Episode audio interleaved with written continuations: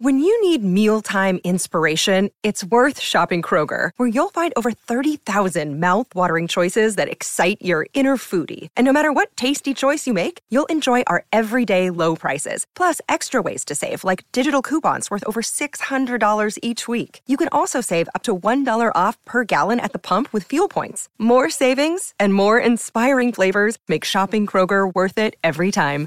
Kroger, fresh for everyone. Fuel restrictions apply.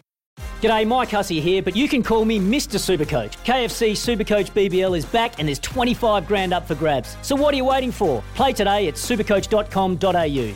T's and C's apply. New South Wales authorisation number TP slash 01005.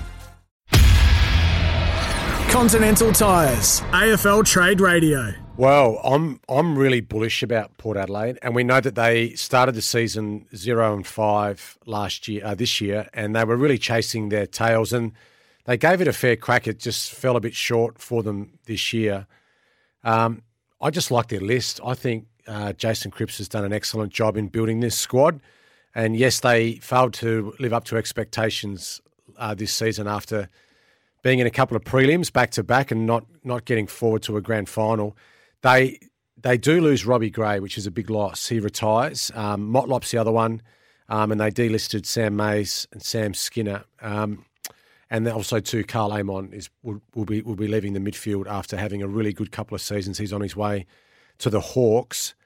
When I first looked at their squad, though, I thought is probably midfield speed their number one requirement. But then I but then when you look at their depth, I just think it means it, not that it put pressures, it puts pressure on them, but I just think guys like Butters and Connor Rozee just walk into that midfield next year and just take over because um, they have got that midfield speed and that that electric uh, burst out of stoppage, uh, burst out of contest type um, power that Port Adelaide need. Um, so they've they've got the veterans in there, Ollie Wines and Travis Boak. Sam Powell-Pepper's a great player. Um, he rotates between midfield and forward. Um, I like Bergman, who's coming on. Um, young Burgoyne showed some so, showed some real talent this year, um, and I really like their defence. Obviously, Jonas is a great player. Clurey, Aliir, McKenzie, Burton, Byrne-Jones, um, Dan Houston plays midfield and back. So it looks it looks quite good for Port Adelaide. Um, there is, I heard, I did hear Kane Cornes mention that a key defender would be someone that they could try and target, but they just don't. They're just not that available. I mean, it's really hard to wedge out a, a key defender from from a club. So I I just think um, they probably got to use that pick that they get for Amon on a on a key defender and maybe look for a small forward. Obviously, um, uh, with those boys, uh, I mentioned Butters and, and Rozee spending more time in the midfield, and you're losing Robbie Gray and Motlop. Um, potentially, a small forward and a key defender would be would be on their shopping list. I think for Port Adelaide over the summer, but yeah, expect them to to really push for the eight, and I'd be I'd be even aiming higher than that if I was Port Adelaide.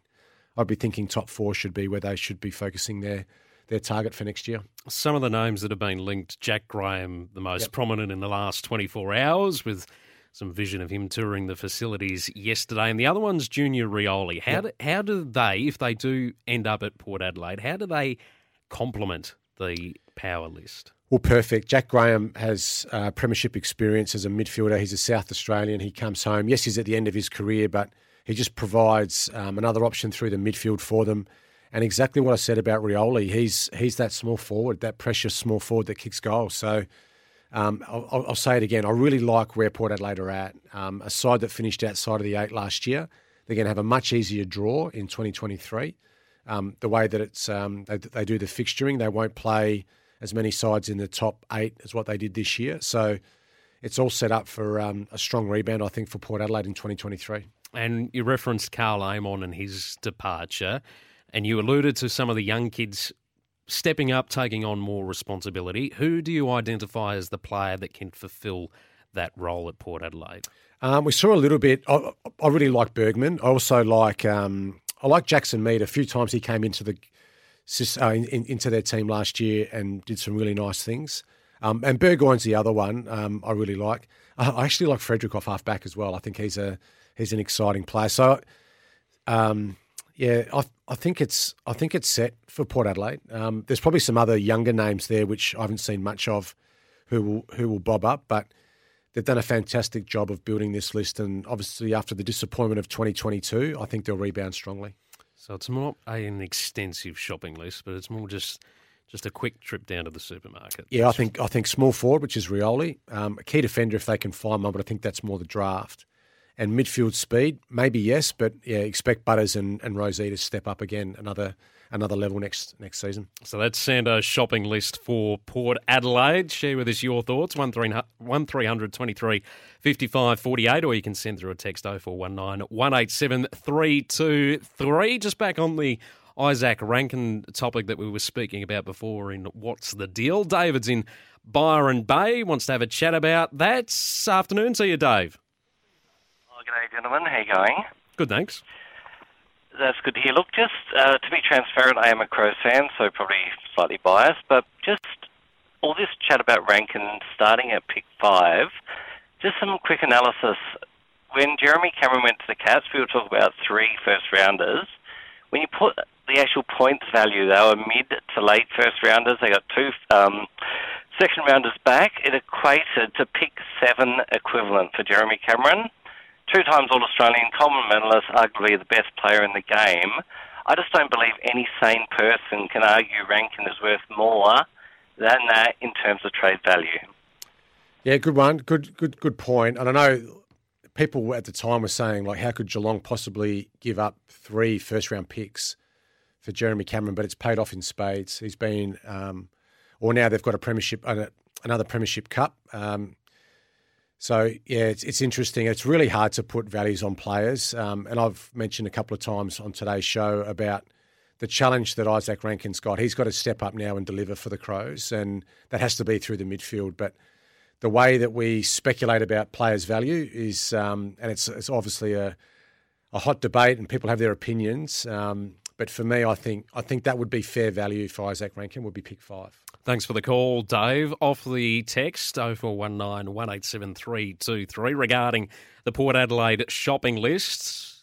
This texter believes Port should make the call to Adam Tomlinson, struggling to crack Melbourne's best 22, but is a great defender. Does he fit that mould in identifying a, key defender to slot into that back six? Yeah. So what what clubs will do this time of year? They they'd have all the information that I've got in front of me. They'd have these um, like depth charts you call them, where you you look at every club. You've got a list of of their age profile, their games played, how how tall they are, what roles they play, and what you do with each club is you look where there potentially is a spillover. Um, and that's why I actually got in trouble on the first day, uh, Coxie. I, I mentioned about Cam Rayner, but um, Brisbane are just blessed with so much midfield um, uh, talent. So if if I'm a club, uh, one of the other 17 clubs, I, I see where that spillover is. So it's a smart it's a smart text from Steve to ask um, um, uh, to ask about Adam Tomlinson. You, if you think that he's not in Melbourne's best 22, but he would be in Port Adelaide's best 22, then yeah, ask ask the question. Um, uh, and who who knows where it goes? It might go nowhere. But um, that's what all those phone calls and text messages and uh, you know late night emails come from all these list managers between clubs. Um, is is just asking those those those questions. Sando's shopping list will continue after the break. We'll go to the Bombers, who have been in the news a lot over the course of the last month, but we'll delve into what their shopping list looks like on trade afternoons with Brenton Sanderson and Matthew Cox with you this afternoon for McDonald's, the McSpicy range at Macca's.